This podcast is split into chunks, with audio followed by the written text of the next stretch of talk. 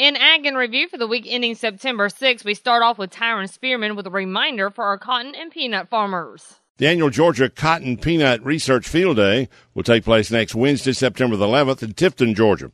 The purpose of the event is to showcase current research, which is funded by the respective commissions in plot side presentations by the researchers themselves. Don Koehler, Executive Director of the Georgia Peanut Commission, said this is a way for them to let farmers know what's going on with research. It's everything that we've got going on research, but the real positive part of this is the fact that it's the researchers that are doing the work that they have the opportunity to talk to. So if they have a special problem, they can ask a researcher, they can maybe find an answer.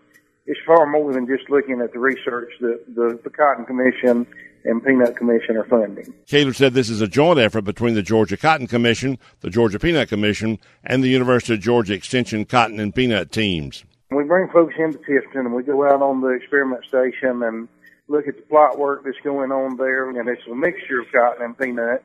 Uh, it's really been a success in the past, and we look forward to everything being bigger and better this year. There's no charge to attend the field day, and everyone should arrive at Gibbs Farm between 8:30 and 9 o'clock a.m. After a short welcome, the trams will leave about 9:05, with the tour will conclude at 12:30 p.m.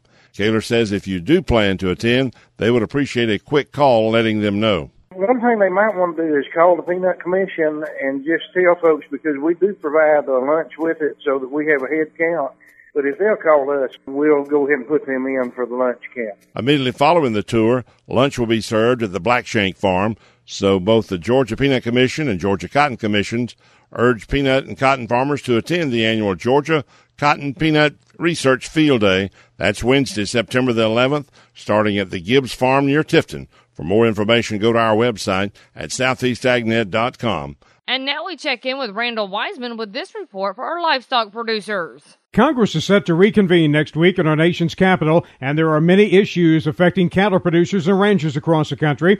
National Cattlemen's Beef Association President elect Bob McCan looks at what some of those top issues are. Uh, of course, we got the Farm Bill going on, and of course, the mandatory COOL is a big issue for national cattlemen's. It's been a bad law, and it's uh, we need to get it to voluntary, or we need to change it. And uh, it's it's hurt us on our international trade with our biggest trading partners, Mexico and Canada.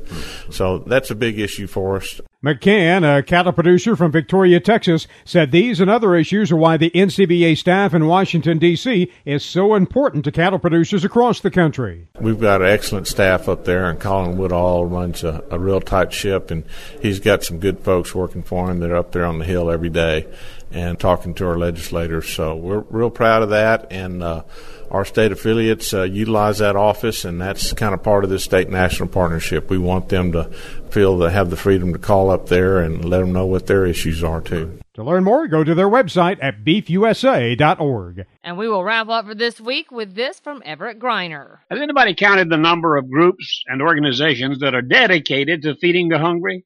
They all collect food from any available source and then pass it along to underfed families. You know, I see tons and tons of food go to waste every year because nobody will collect it. When vegetable farmers finish in a field, they generally leave a lot of food to rot and be plowed under ahead of next year's crop. You know, the Bible refers to this as gleaning. You know, gathering from leftovers from the field to feed the hungry. Farmers would gladly donate this food if an organized effort to harvest it were presented to them. Most people don't know that Hunger and malnutrition affects more people than cancer. Gleaning leftovers in fields could reduce that problem. It's there. All it needs is somebody to develop a plan to harvest it. Anybody can do that. And remember, you can find these stories along with all the week's Southeast AgNet reports on our website at southeastagnet.com. I'm Julie McPeak with Southeast AgNet's podcast.